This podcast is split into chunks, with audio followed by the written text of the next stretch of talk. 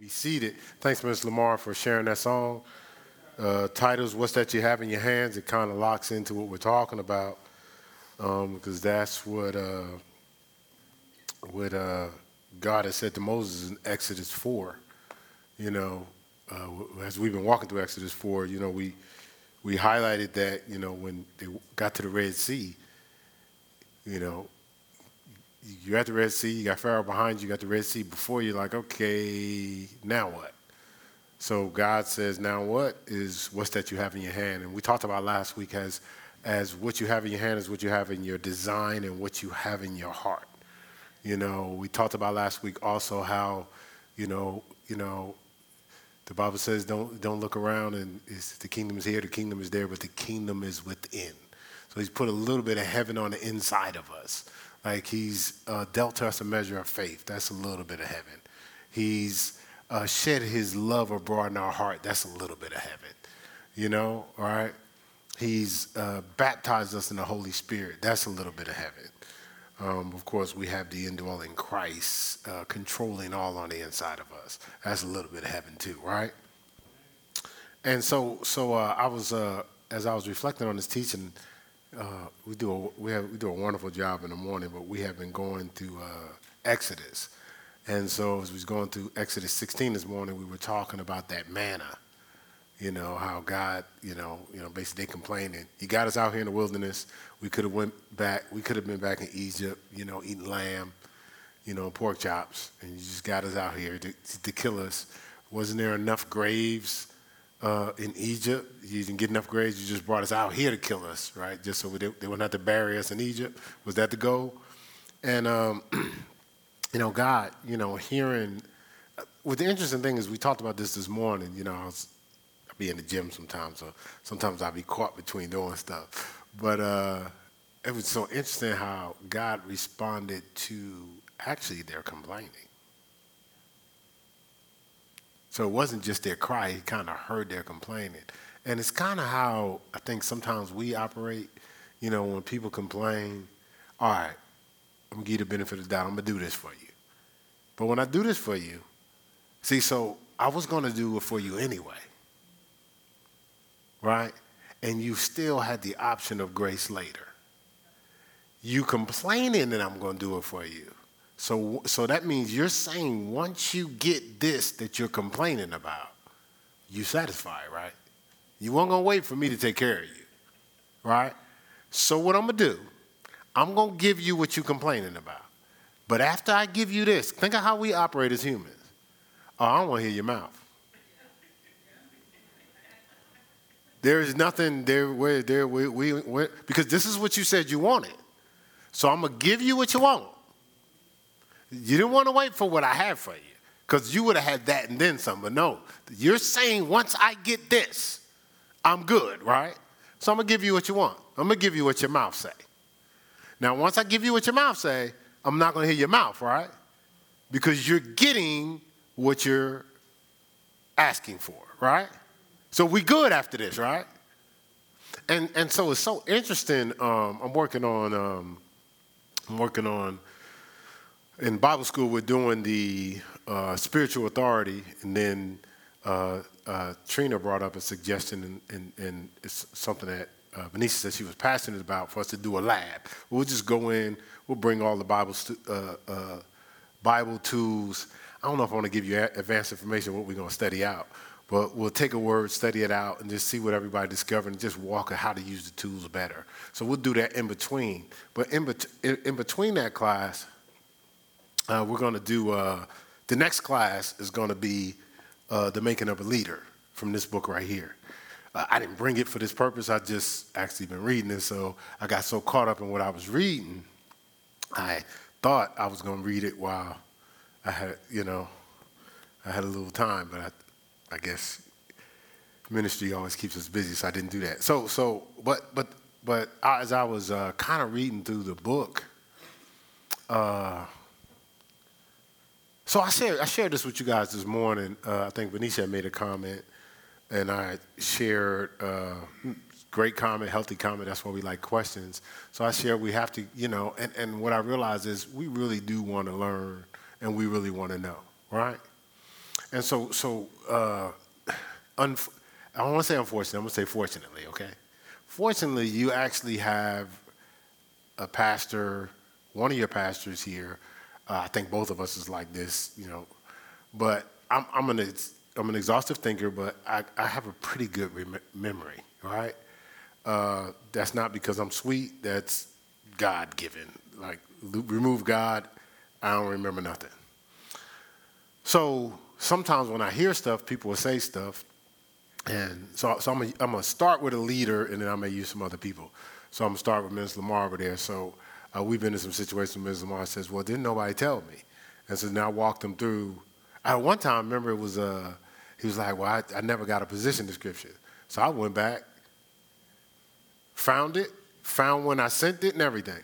I said, now, this was what I sent to you, right?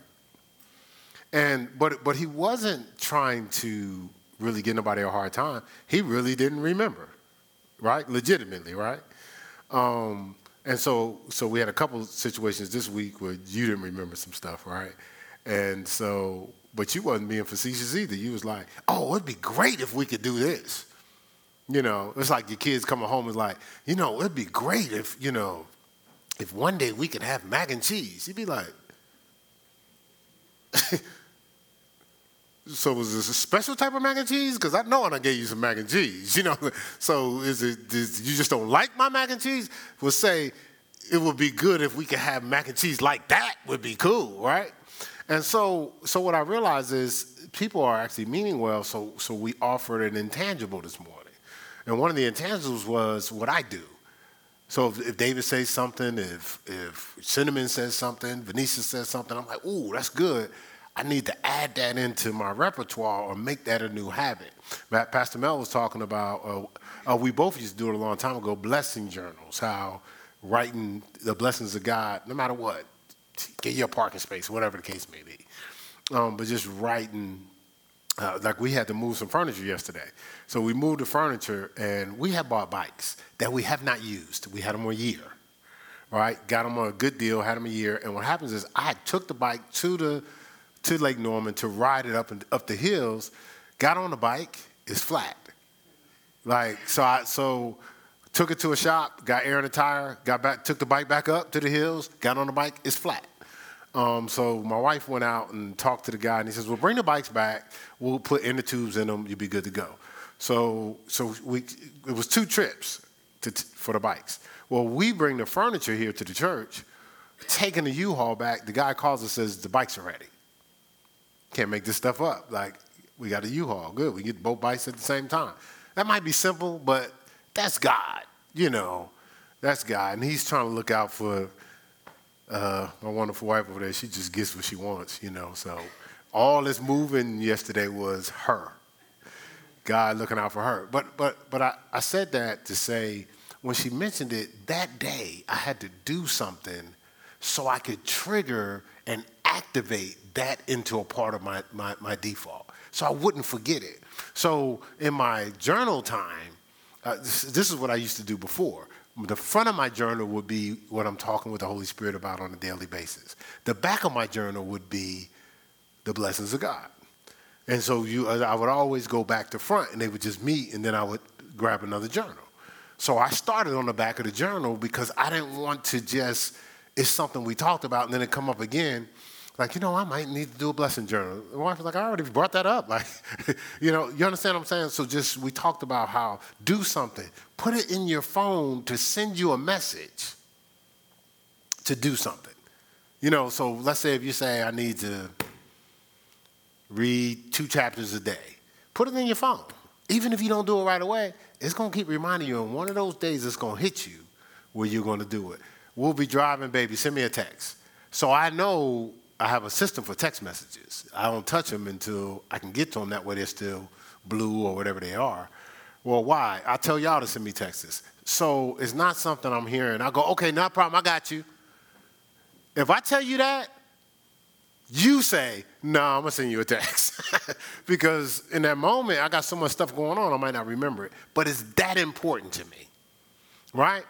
And and so when I was thinking through this, like this whole process here, God saying, okay, I'm gonna give you what you want. I'm reading through the book, and the book uh, actually talking about leadership, obviously. Uh, the test of ministry that I teach on is in this book, so this is going to be a wonderful class when we get in the Bible school. But it was just talking about how things are structurally set up leadership wise in the culture. Uh, you know, they, they, have called people clergy. Y'all probably don't know uh, professional, like would somebody call you a professional because of business? That didn't start in business, that started in church. They started calling clergies professionals, and well, clergy's a profession, which now you have to be professional. So people that had businesses started to take the practices that the professional church folk was doing. But it never really was, it was supposed to be ministry, but they shifted it into a profession. Well, that, with that in mind, uh, the thought was if you got paid. Okay, so in other words, if, if so, I'm a pastor, you got ministers. So somebody, we got five, five uh, contracted part-time people. Is it five? So one, two, three, four, five. Right? Me, not not include me and you. All right. So so the thought is, all right, y'all do all the work. And then when you become full time, then you, you double up on all the work you do. Everybody else could just chill. Well, actually, the way things were growing up in church, uh, those people did work, but everybody does the work of the ministry. And no one's ordained unless they're already operating in ministry, serving in ministry. This culture has been ordain me, then I do ministry. No, but people are ordained for what they're already doing. People are hired for what they were already doing. And so what happened in the culture, things shifted to uh, if you pay me, I'll do it. So people decided to become a ministry for money. That's why people are taking uh, people's money in church. Why? Because they signed on for what? For the incentive. No incentive, they ain't gonna do nothing. Right? So I'm saying this for a reason. And so God trains us. What I was, with how I connected it to this morning, I said we got to stop. Everything has to be formalized for it to be happening. You know, we're gonna do outreach when we get together and all go to the mall. No, we do outreach every day. We're gonna go minister to the community. Everybody that's in our neighborhood is the community. We're the community. So we're reaching out to the people around us. We're ministering to the community before we go do a collective outreach. You see what I'm saying? But it ain't outreach unless somebody t- says it's, we, we, it's an outreach initiative. You see what I'm saying? Like now, so it's not a Bible study unless we call it an official Bible study. It's not ministry unless I have an official title. But honestly, people are vetted when they don't have the title. Now you know what they do. I said that to say that's why we flow the way we do. We see how people operate without incentive. Because God, the God is saying, you're doing it because you love me, not because I gave you incentive. Some people are only doing things for people if there's some incentive. So they're not going to operate on what they got in their hand. They're waiting for somebody to put something in their hand before they do something. Right? You see me? And not people are not being evil. Everybody's being trained that way. What's in it for me? Now, some people are saying it on the outside, some people are saying it on the inside. If it ain't got nothing to do with me, it's not important. That's why we're, we're so uh, thoughtless, because our thoughts only kick in when it involves ourselves. Right? Outside of that, we, we, we, mo- we moving like we move, and then, oh, yeah, that's right. Right? But I guarantee if the pastors operate like that, boy, you guys would be social media all day. What's wrong with pastors today is they're thoughtless. They only think about themselves, right? We be getting all types of little hints and stuff like that, right? We can't roll like that, right? We don't roll like that. All right, so good. I just I wanted to throw that in there for whatever reason somebody need to hear it. So and and that was from the standpoint of he told him I'm gonna give you what you are asking for, and your thought may be, but they was complaining. He was like, okay, now you have no excuse. You're getting what you asked for. Beg for the relationship. Get the relationship, and then go to God and complain about it. God's like, what you complaining for? You got what you wanted, right? Why are you complaining about the job? Didn't you beg me for that job? You didn't ask me, was that the job? You said you had to have that job. If I got that job, everything will be all right. I know I need that job. I can't believe God won't give me this job. Don't you love me? Okay, you got the job now. And then we'll forget all that complaining that we did and begging, right? And, and, and manipulating to get the job, right? All right. So let's let's go back to this manna. So it says it, it told him in uh, Exodus 16, 19, and 20. You remember he says, okay, now you're gonna have manna, gather what you need for the day. Man, go, eat good, eat good, okay? He said, okay, but that's it. Don't save none for tomorrow. And so when when when uh, so some people just didn't listen, right? They're gonna say something for tomorrow. Why do people save stuff for tomorrow and somebody says use it all today? Would you say scared? Would you say? They don't believe they're getting any more, right? So they don't trust the person that gave. Had they ever had manna before? Manna came from who? Did they do anything to produce the manna? Did they plant the manna? Harvest for the manna? Nothing, right? They didn't even buy the manna, did they? So the person that's giving you the manna is giving you the rules for the manna, right? And then they decide what? Nah, I don't trust the person that gave me something I never seen before, never had before. And so they tried to save stuff. But they didn't understand the principle about manna. Oh, what is manna? What is this, right? The principle for what is this is manna today is not nourishment for tomorrow. That's why the Bible says, give us this day our daily bread. That's, that's why we pray that prayer, right? So it's, it's, it's believe forward. That's how we operate and believing forward. So as soon as we store it, we sever our trust and dependence on God. Soon as we store it, soon as God gives us something and we choke. Now, we were believing God for it. We get it, God saying, give me the seed. We try to hold on just in case this will be my only blessing I'll ever have. Soon as we do that, in that moment, we're saying, This is all you could have possibly ever given me. I don't trust that you'll give me forward, so I'm not going to give forward. I'm going to protect myself, right? That's dangerous. So God is saying this He's saying, It's in your hand, right? So when He says in your hand, He's saying, I've given you what you needed, and I've given you what to give forward to make sure you can keep it going. So I've given you the seed, right? And, uh, and it's on the inside. So he's saying, What's that you have in your hand? So Moses is, is making a request. God already gave him what he needed, even though what he had didn't look like it could help. Well, can't help in his hand. Did you get that? So it's in his hand. Okay, so so I just this gonna be my ride for right now. Okay, it's my phone. Well, I know. Just work work with me here. Okay, that probably don't even look right. All right, let's pass. This is anointed mic right here. I'll just use this one.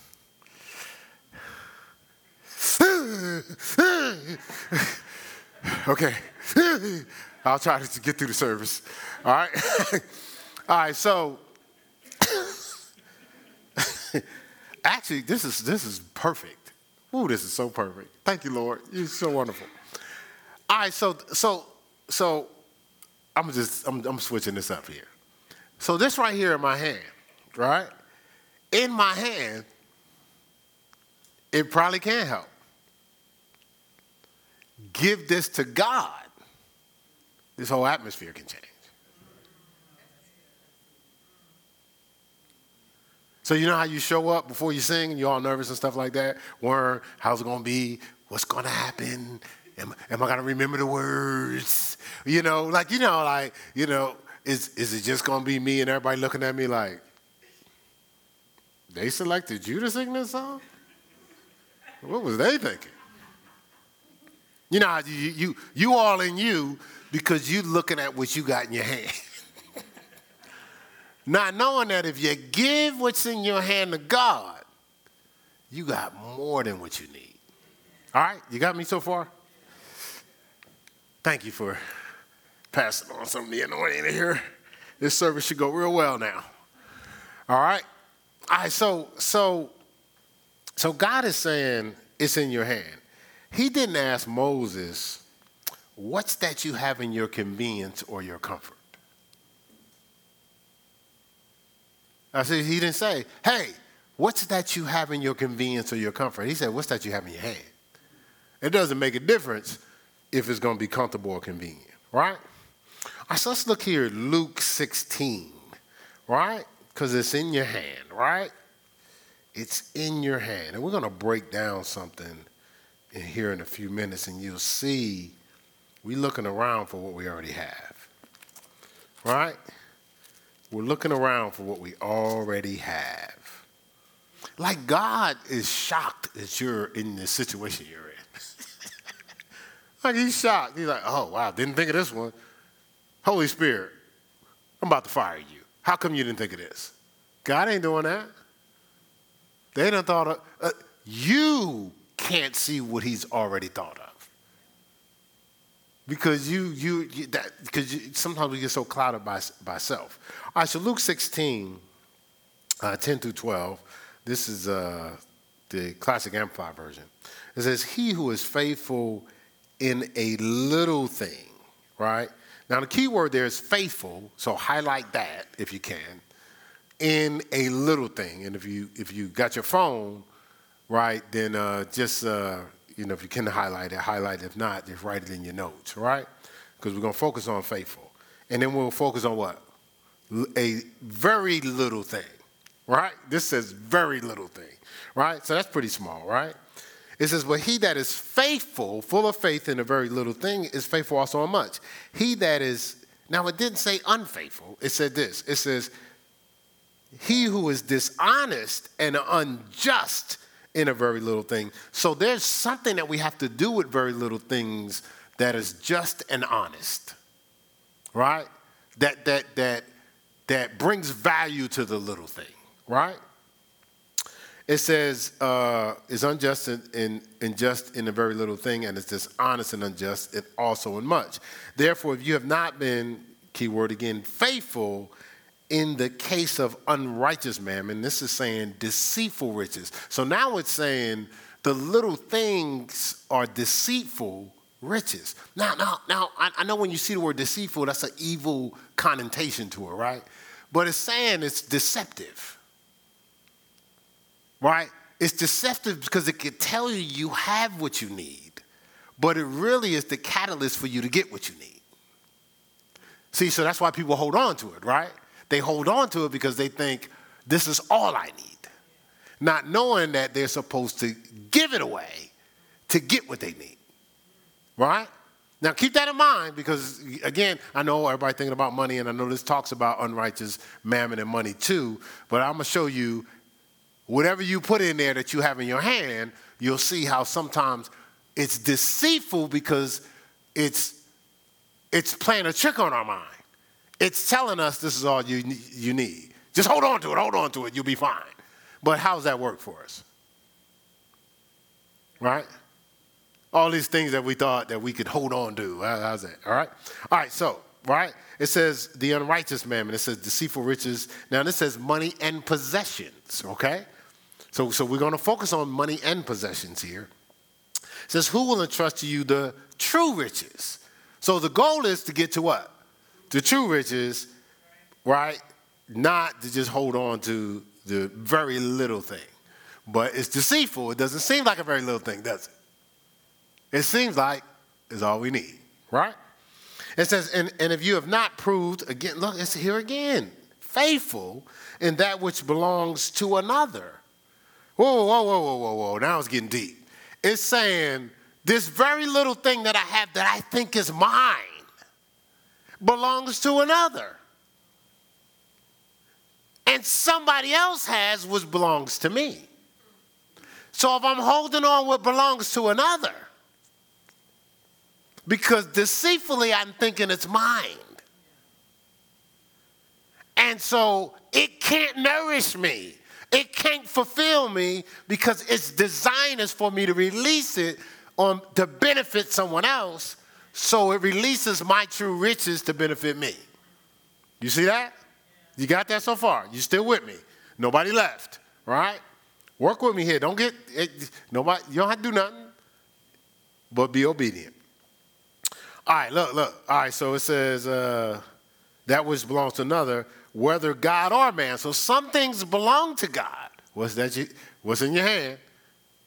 And some things belong to man, right? Who will give to you that which is your own?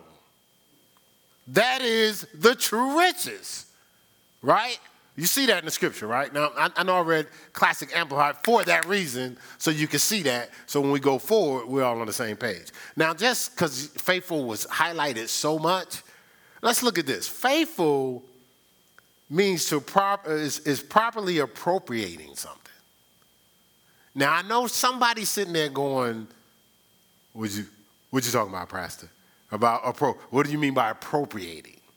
So that's devote to a special purpose. So when I'm faithful, I'm properly, right? You see what I'm saying? I'm devoting something to a special purpose. So now what I see is little and what, what I want to lord or hoard, I see it's supposed to be devoted to a special purpose. What is the special purpose? To release the true riches. Right? I give it to God, I give it to man, and release the to riches. See, that's why that prophet said to the woman, Make me a cake first.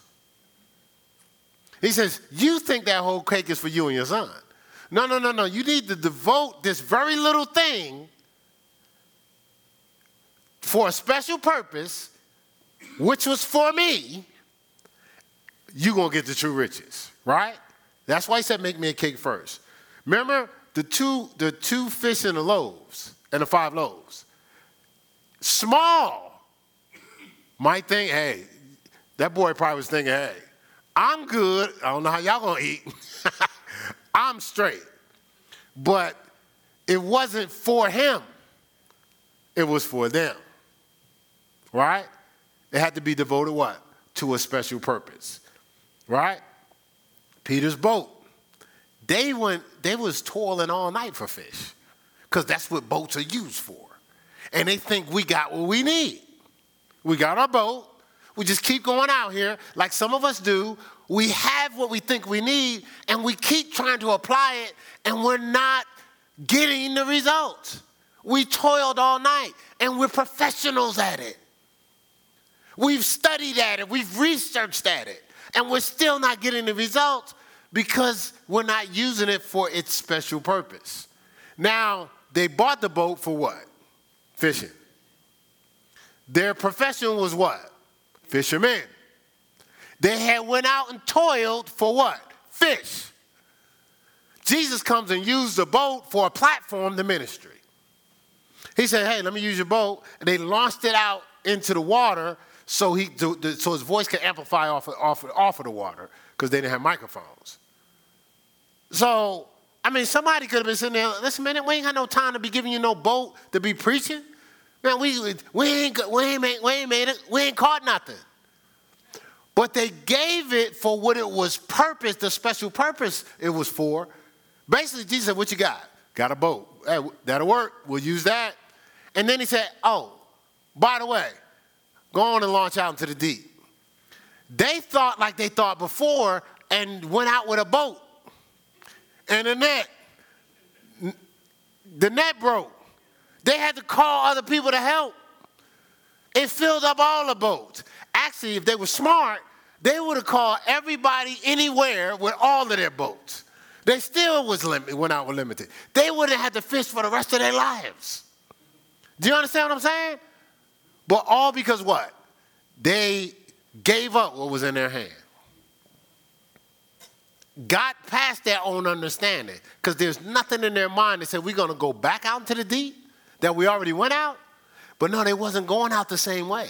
They was going out after they had seek ye first the kingdom of God, after they had gave what they had in their hand to God and to assist a man. Okay, you got me here? See, we have something in our hand. You know, Peter had the boat, the boy had the fish, uh, the young lady had the cake, Christ had his life.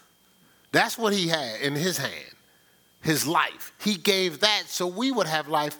But what you were saying, well, he just he that's wonderful. He did his job. He don't operate like operate like us. He didn't want true riches. He got true riches. All power was given to him in heaven and earth. The Bible says he endured the cross because of the glory that was set before him. He had incentive too. He saw past the cross to the crown, right? Now you have us. If we don't have anything, we have our lives. Romans 12, 1, present yourself as a living sacrifice, holy and acceptable unto God. Hold on, hold on, which is your reasonable service. The least you can do. The little thing you can do. The little thing you could be faithful with is to give our lives to the Lord. Man, we give Lord uh, honorable mentions and considerations. We live our life the way we want to, and we give God our leftovers. That's why we forget about the things in the kingdom because they don't really mean that, that as much to us. And that's not me putting nobody down. It's it's the kingdom is to assist us in comforting ourselves, not we love God and we want to give ourselves to the kingdom. That's why we get caught up in, in, in uh, uh, let the, the blessings overtake us. All right, so, so we have our life to give, right? That's what we have in our hand, right? That's our, because um, all we have is our precious seed, right? That's our precious seed. The true riches on the other side of us releasing our precious seed. Let's go here in Psalms 126, right? Psalms 126. Because if something is precious to you, it costs you something, right? When it's really precious. So Psalm 126, it costs you something. It's not at your convenience. It's not an honorable mention. It's not leftovers. You know, back coming up, don't get mad if you're watching this. You know, there's different people that sold drugs and stuff like that. You know, they have money. And they would, you know, they, you know, some people would say they fam, they would give you stuff, right?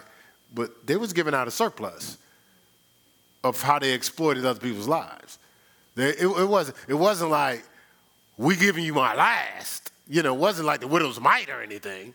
You see what I'm saying? Like, it's, it's, is out of convenience. It didn't cost, it, it, they didn't feel nothing. Right? So it cost us something, right? Remember uh, what David said? Man, I, I don't want anything that hasn't cost me anything. Somebody went and got him a drink of water, he wouldn't take the drink. Most of us jumped all on that because we thirsty. Whether he was thirsty or not, he's like, no, this thing cost me, it cost y'all. Y'all would have been better off. I, I would rather off y'all drink it. Because y'all want it. Y'all went through a whole army to get me a drink. But it didn't cost me anything. I'm chilling. All right? You got me? All right, so so uh let me see if I got this in here. When the Lord again brought again. Okay. When the Lord uh, brought back, did I tell you where? 126, uh, 1 and 2, but we'll just through, through the whole thing. It's not that many, right? Let me make sure I have it this right. All right, I'll just read it from the Bible instead of my tablet here. It says, When the Lord turned again the captivity of Zion, we were like them that dream. Key point, we were like them that dream. When our captivity was turned, right? It says, Then was our mouth filled with laughter and our, our tongue with singing. That's a message coming up. Y'all gonna love that one. Uh, then said they among the heathen, The Lord has done what? Great things for them. Who's saying this? The heathen. So how do they know they're doing great things? They seeing it. There's some manifestation going on, right? They don't have to open their mouth, right? You see that? The Lord has done great things for us, right? Whereof we are what? Glad. It says, turn again. Now that this is a request, yeah, we talked about this this morning. Turn again our captivity, O Lord, as streams in the south. Look, Now there's a breakdown here. They that sow, they're releasing something, right? Sow in tears shall reap in joy. It says, He that goeth forth weeping, bearing what? Precious seed shall doubtless, without a doubt, come again with rejoicing, bringing his sheaves with him. So it's saying, person showed up with a seed, came back with sheaves. It says doubtless. But they had to what? Give what they had in their hand, which was what? That precious seed, right? So are we releasing what's in our hands, right? To be offered for the master's use. Are we releasing what's in our hands to be offered for the master's use? See, God wants to see the treasure hidden in us to be revealed in the earth on a brilliant display. So, God wants to see this treasure He's placed in us to be revealed brilliantly, but we have to give what He gave us, present ourselves a living sacrifice, offer ourselves, but not. This is the thing when somebody commits themselves to you, okay, so I'm married to that wonderful woman back there, Pastor Melanie Bradley, right? Uh, Melanie Marie Bradley. Well, I'm so fortunate. Okay. I committed to her. Okay? So, again, y'all know we got engaged in five months, got married in 10. All right. So, it wasn't about convenience. So, so, and actually, backdrop, I gave what I had. I mean, I was starting my life completely over. So I, you know, I mean, uh, I got her her ring. Uh, could I say how I got the first ring? Yeah, so I just got it from a pawn shop. So I'm doing whatever I can. You know, we we we get married. You know, the the uh, the jacket I got because I was working at uh, J.C. Penney, so I got that at the jewelry spot. You know, just telling you all my business, right? Right. But I'm saying, hey, is what I have my hand. See, again, I gave what I had. You know, uh, and I'm all in now. Like I'm I'm not. I'm all in. But but this is the thing, and I remember her father was like, he don't even have a house and he's 30 years old. But but the father, she talked to her father on the phone. I said, "Let me talk to him." But I wasn't like, "Let me talk." Let me tell you something. I was just as, as respectful as I could, and this is what I told him. I said, "Oh, oh no, sir, I'm not this this this. I'm not playing around here." I said, "Your daughter's gonna want for nothing." But but I wasn't talking trash. I was committed, and I knew I was starting my life completely. It's not like I never had nothing. I was I, I had to look, look, I had to give up what I was holding on to. What, what I thought was going to keep me comfortable. Oh, Lord Jesus Christ. If I didn't give up all that stuff that and leave behind all that stuff, I would not have married her. I was still in New Jersey. I love Newark, New Jersey. But I had to give up what I was familiar with, what was in my hands, under my control, to get what God had for me. On the other side of that was meeting her. Then we, we I, I spent, I spent 17 years uh, in Newark, well, 29 total, but I'm saying like in the foster home and stuff like that. Okay, then we grow in a church for 18 years. I had to give that up, what I was in my hand, to be this one with all these wonderful people in Charlotte, North Carolina. Do you understand what I'm saying? I had to, it wasn't about my convenience. It wasn't about my, listen, when I first started working for the church in, in Ohio, I was a certified employee with the state of Ohio. I could not be fired. Moving up the ladder. Moving up the, the, the ladder. Like, I was getting raises just because I had a uniform. Because it's a union. It'd be like, uh, you got a uniform raise. You got a, uh, what is it? Uh, what was those raises get? Crisis? No, it was because of the stress of the job, whatever that was. Well, I was getting raises for that because we worked in maximum security for youth. So, so I'm minding my business. No merit at all. I'm getting raises. So financially, I'm doing pretty good. I started working for the church at $30,000 a year.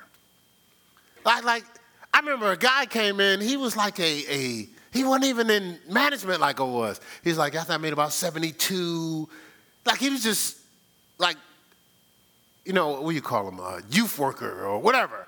I'm like, man, like I'm only here with 30. But I gave up some things for what God had. And I see things totally different, even now. It's, it's definitely not about the salary, trust me. but I see things, right?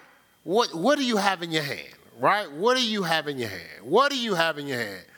You know, God can use it. Are we robbing God from having a prosperous place in our life? That's why that scripture says, shall a man rob God in Malachi 3. Before I start talking about tithes and offering, it's not about taking something from you.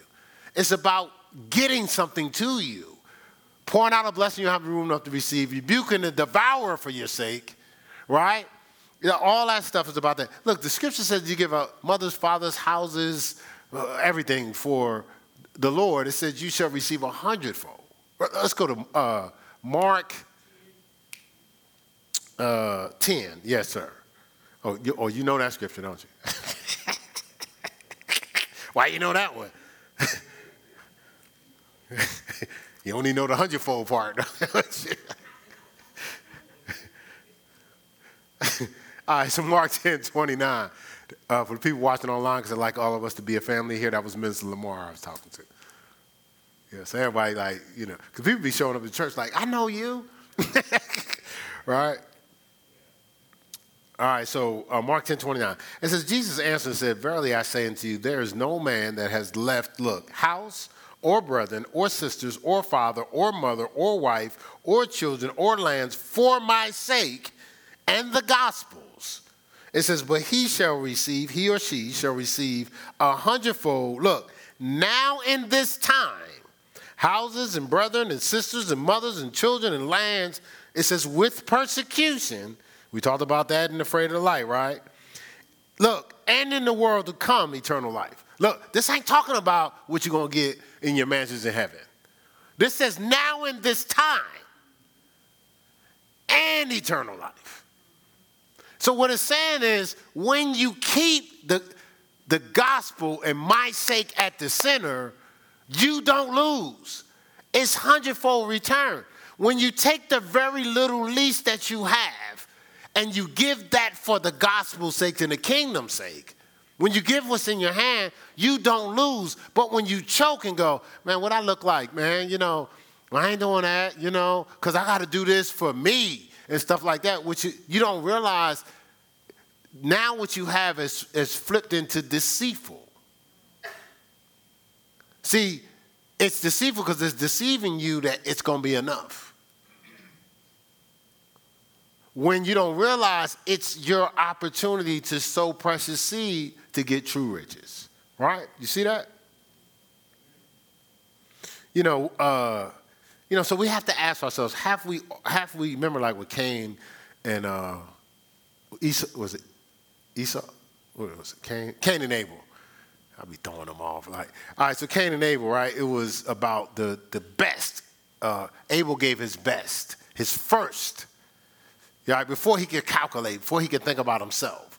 Now I'm giving God first. Cain gave his leftovers after he had enjoyed himself and did everything he wanted to do. He go, well, I got this, I can give you this. And so God didn't receive that.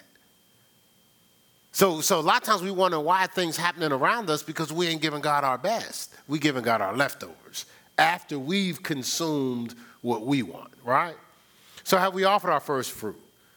have we offered, as we talked about in Exodus 13, the first that broke the matrix? The first that broke out of the womb is what they said. Remember, said offer the first that breaks the matrix. Uh, last week, Minister Lamar talked about he had been uh, uh, hoarding his creativity. That's what I said. He didn't say hoarding, but but as he said, he's like, I'm not even using it. You know, I'm just um, just saving it for something. Uh, Vanessa was talking about, uh, you know, I don't know if Vanessa was talking about it, but it hit me. But offering that chess, playing chess. You know, like, you know, her default is to protect herself by playing chess.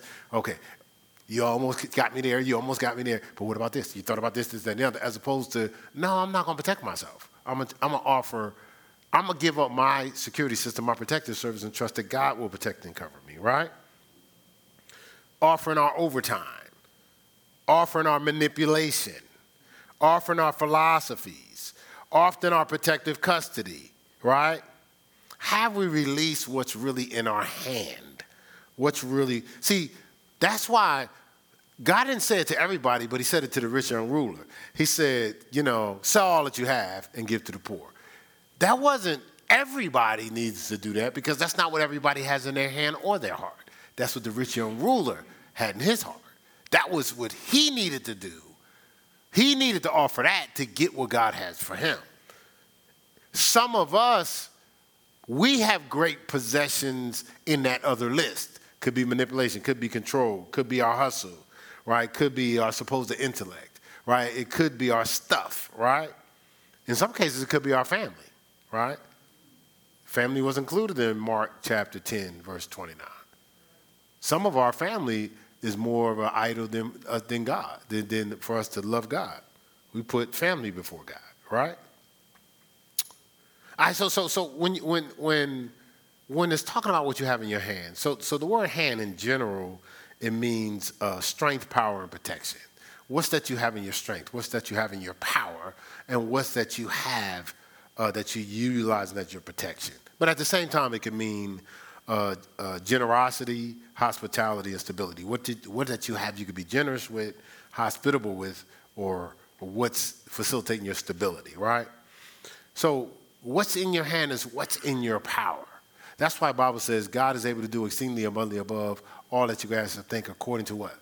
The power that worketh in you. According to what you have in you that's in your hand, in your power, that you can release to God. I can take that and do exceedingly abundantly above all you can ask or think. Now, if you don't allow me by giving it to me, if you hold on to it, it's going to convert into deceitful riches. You're going to think what you're lording or holding on to is your ticket to get where you're going. No, what you give to me is what's going to facilitate the true riches. Now, some of us, you know, we get around situations, you work for the job, you got plenty of ideas you like, but you're almost learning the company so you could do your own thing. But you ain't giving them the best of you. You're not helping them to prosper. You're not releasing what you have on the inside. Because you think once I do go do my own thing, and then when you go do your own thing, you, you wonder why it just doesn't work. Well, it's not going to work because you just hired a bunch of people like you. They sitting around holding on to their stuff, waiting to do their own thing. You know, you, you come to a ministry and you're like, uh, you know, I'm, I, am i I'm just going to extract all I can so when I do my own thing, you know, I'm, I'm going to hold on to this for when it's my time. And then you're like, I don't understand why, why is this not working? It's not working because you got a bunch of people in, around you that's thinking about themselves too. That's, duh. Imagine if me and Pastor Mel was like that. The reason why we're empowering is because whatever's in our hand, we're giving it up. We're giving it up in a moment. Like I could be sitting around somebody never taught something ever in my life and be talking about it. That person goes to, you know, they can go back to their school, they can go back to such and such, have a little platform. There's some people that have platforms and they be breaking it down. But it was the conversation we had. Nobody heard it. Right? But I gave out what was in my hand. The person benefited from it. Who cares? But we don't do that. We like, ah, this is precious, precious. Some people know what I'm talking about. precious. Right? We just holding on to it, right? Won't, don't want to let go of the ring, right? I know I slipped a little Lord of the Rings in there. My bad. uh, right? So what's in our hands, right? God's saying this look, sometimes we holding on to the suffering, just drinking on it, right? You know, I just, you know, I just, you know, like we just, just, just basking in the thing, you know, self-loathing, right? But the Bible says the sufferings of this present time are worthy to be compared to the glory that shall be revealed in us. God said, I can take that suffering, I can use that too. I can convert that into glory. But if you hold on to it, just so you can get the attention. Like, come on, y'all, work with me now. We, we're family, right? Some people be using the suffering to, because their whole life they just like attention, right? Some, some people can turn on the tears. I ain't ask you to raise your hand like I did last week. You know, y'all want your brothers and sisters going, man, I thought that wasn't real, right? But I'm saying? Some people can turn, y'all, y'all know some, some, some people here, they just haven't been hired as actors, but people can turn on the tears. Right? Good. Y'all give me some good responses before I start using the prophetic gifts. Right? So this what I'm saying is what that is, people are used to attention. You know, when you were young, somebody always responded. It wasn't your fault. It's like you start crying and, oh, my baby, my baby. And you, after a while, you go, hey, I like this. Then you get older and you still expecting, you know, to start crying and stuff like that. People respond. Then when somebody go, what's wrong with you? You know, now they're tripping, right? Because you're like, no, no, no, no, no, I've mastered this. This is the time where I get attention because, you know, it's been a funky day and I need some attention, right? Right? So what I'm going to do is I'm going to create some drama. And then y'all respond to me, oh, you okay? You all right? You know, right? But, but God's saying, okay, this is not going to work for you in the long run. You're not going to get true riches out of that. Why don't you give me that? I can convert that into glory. Now you will get intention because my glory is on you, which is more genuine than you like hustling people, get, trying to do the sympathy hustle. Okay? So God's saying I could take, I can, I can use your suffering. He's saying I can use your test. Test. Count it all joy when you fall into diverse temptations, knowing this, trying to be faithful work is patience. Let patience have its perfect work. You be perfect and entire a nothing. He said, I can use the test. Give it to me. I can convert that into your good. So I can use your suffering, I can use your test, I can use your weakness. Paul said, I besought the Lord thrice. Let this cup pass from me. He said, No, no, no, no, no. He says, he says, in your weakness, I'm strong. He said, through the abundance of revelation that was given to me, a thorn in the flesh, a messenger of Satan to buffet me. He says, he says, he says, so therefore I glory in infirmities and in, in necessities and things like that. Because when I'm weak, he's strong. Long as I give my weakness to him. I don't front like, I'm okay. I'm okay. No, I'm not. Right? So he's saying I can use the weakness, right? Basically, God's saying I can use whatever you give me. That's why he says all things work together for good for those who love the Lord and are called according to his purpose. Romans 8 28. God's saying he can use all that. He's just saying, give me what you have in your hand. Right? Let's go to Isaiah 45. Isaiah 45. You getting something out of this today?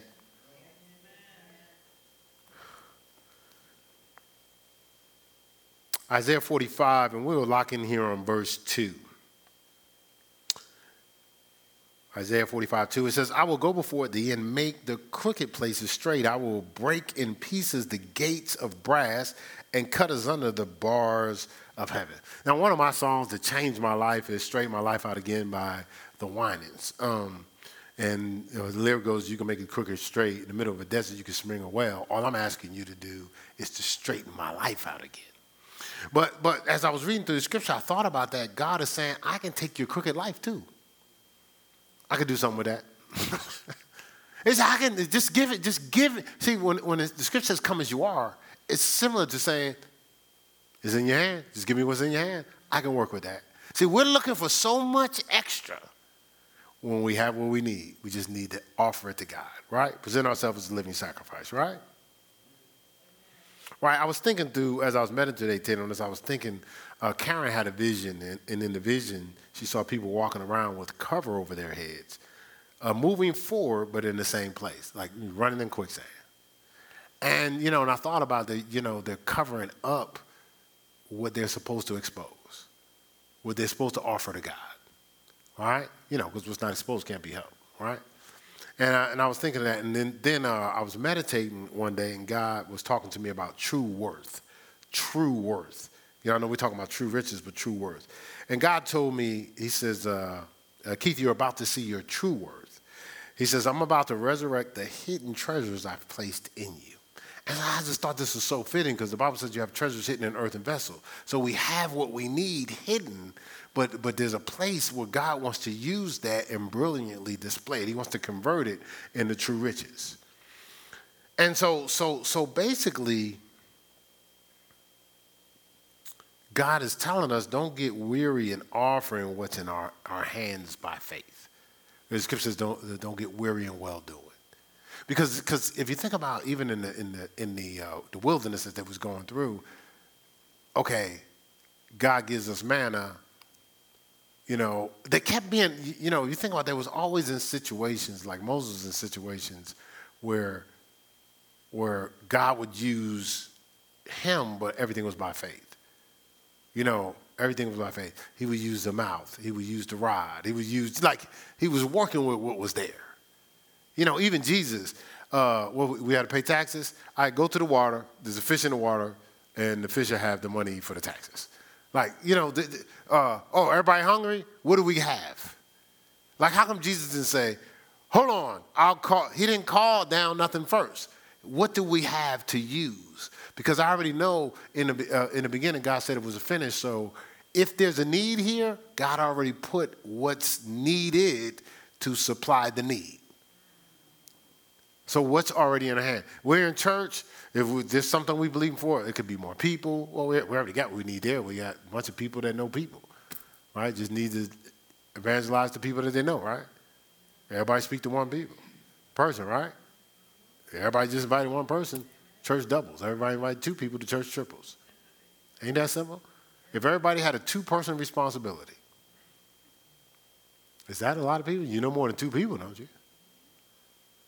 But that's even less than the five and five principle, ain't it? Right? Survival kit. I just start slip a little survival kit in there, right? Right? Does that make sense? All right, so so so God wants us to walk by faith and not by sight on a daily basis. Now let's read Hebrews 10, 32 through 36.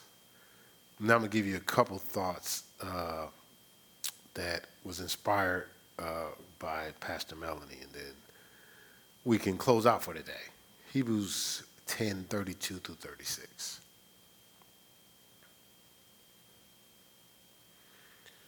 And I'm reading out of the message version.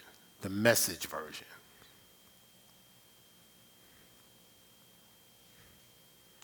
It says, oh, this is powerful. It says, remember those early days after you first saw the light.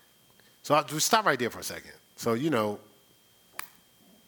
you come out of darkness into the marvelous light. Remember, there's a level of zeal. There's a re, there's a, a, relief. You know, like it's a monkey not on my back, right?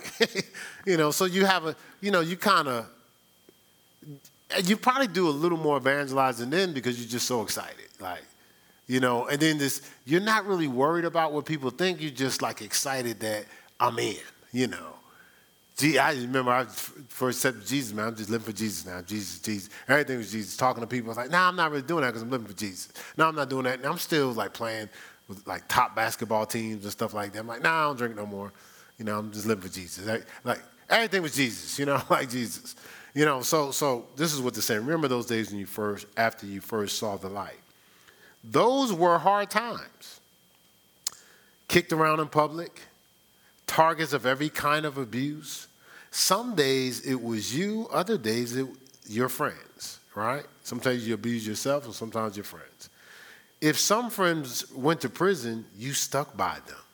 If some enemies broke in and seized your goods, you let them go with a smile. I was in that situation. Somebody stole, like, I had a stack of quarters. This young man came to visit me. I went to the restroom, came back, all my quarters were gone. Like, I used to save quarters, like a lot of money. And I went to go get him, and I was like, well, if he needed it that bad, he could have it. Because you know why? I had just got serious about Jesus. Like my whole attitude was different about everything. Right? Messed up my check. I was like, gotta work it out. End up getting more on the check. Didn't go break in the office back in the day. Like, hold on, no, y'all got it twisted up in here. Somebody gonna fix this before we leave today. I ain't even do that. I was just like, it's cool. They'll work it out. And it got worked out better, right? So it says, uh, you let them go with a smile, knowing that they couldn't touch your real treasure. Ooh. It says, nothing they did bothered you, nothing set you back. So don't throw it all away now. You were sure of yourselves then.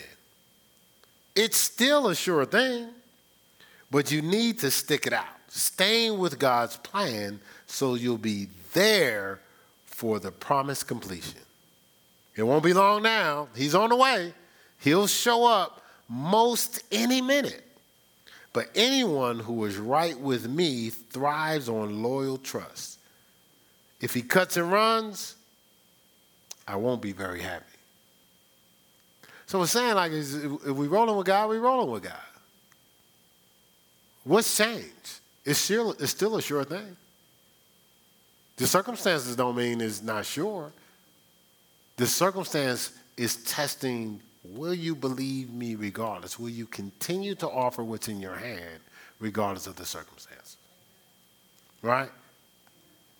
That's when we'll experience supernatural restoration. Right? See, our greatest offering is our design. Our greatest offering is our design. Think about the rod and what it really represents. This is what it really represents. I can do anything with seemingly nothing. Because if you think about it, that's a stick. And for all relative purpose, you pick up a stick, there's limited use. Like if you, how many sticks we walk by every day? Like we don't stop the car, hey, grab that stick. you know, you know, like if you if you think it's money in the, in the street, you know how you like turn around, play it off, wait till all the cars drive by, and go out check, find out ain't no money, right? You know, right? But you think it's valuable, right? If you see something shining, like that could be a diamond, right? Eh!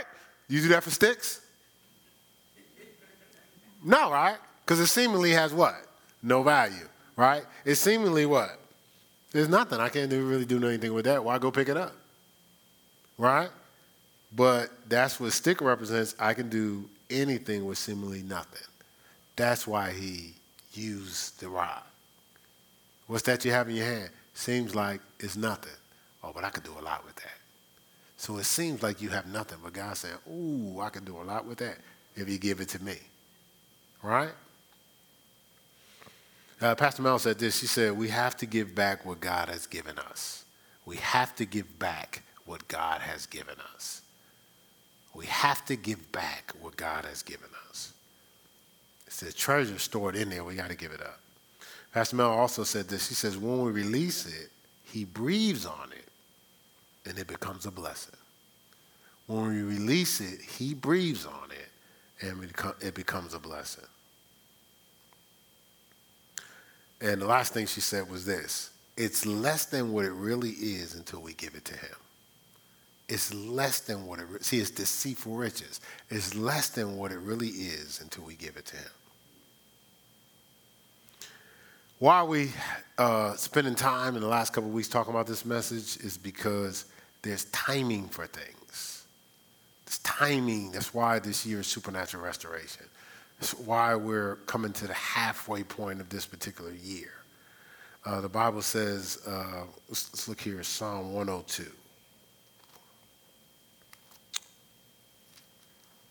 This should be my last scripture I think we'll read. Psalm 102. Psalm 102, 13. It says, Thou shalt arise and have mercy upon Zion for the time to favor her, yea, the set time has come. The set time has come. So there's a set time. You know, don't be too busy paying attention that you don't realize the window of what God is doing. And don't, don't, don't let the adversary trick us to uh, use up the seed that, seeds that we're supposed to be offering to God. Right? Uh, you know, there's a there's you know all creation is waiting for the manifestation of the sons, the sons of God waiting for us to actually uh, manifest in some things. I shared this with you before. I got it from Mike Murdock. God hides the greatest treasures in the most flawed vessels to reward those who discern it, who recognize what God is doing. All right, so that's that's all for today, and it's in your hand. Hopefully that challenged you, stimulated you, made you think about some things. Uh, let's uh, uh, let's hear what's on your hearts, what you guys you know, let's hear some of the seeds you have that you can express that can impact people's. Uh, so if you have a thought in house, you can go to the mics. There's another mic coming. And online, if you want to call in, you can call in. Just put your phone on mute. Call into the call in number at the bottom of the screen. If not, you can type in your chat just some of the thoughts or some of the realizations, how you was inspired, uh, what it made you think about, or any questions you may have. Um, any thoughts or insights, either online or in the house?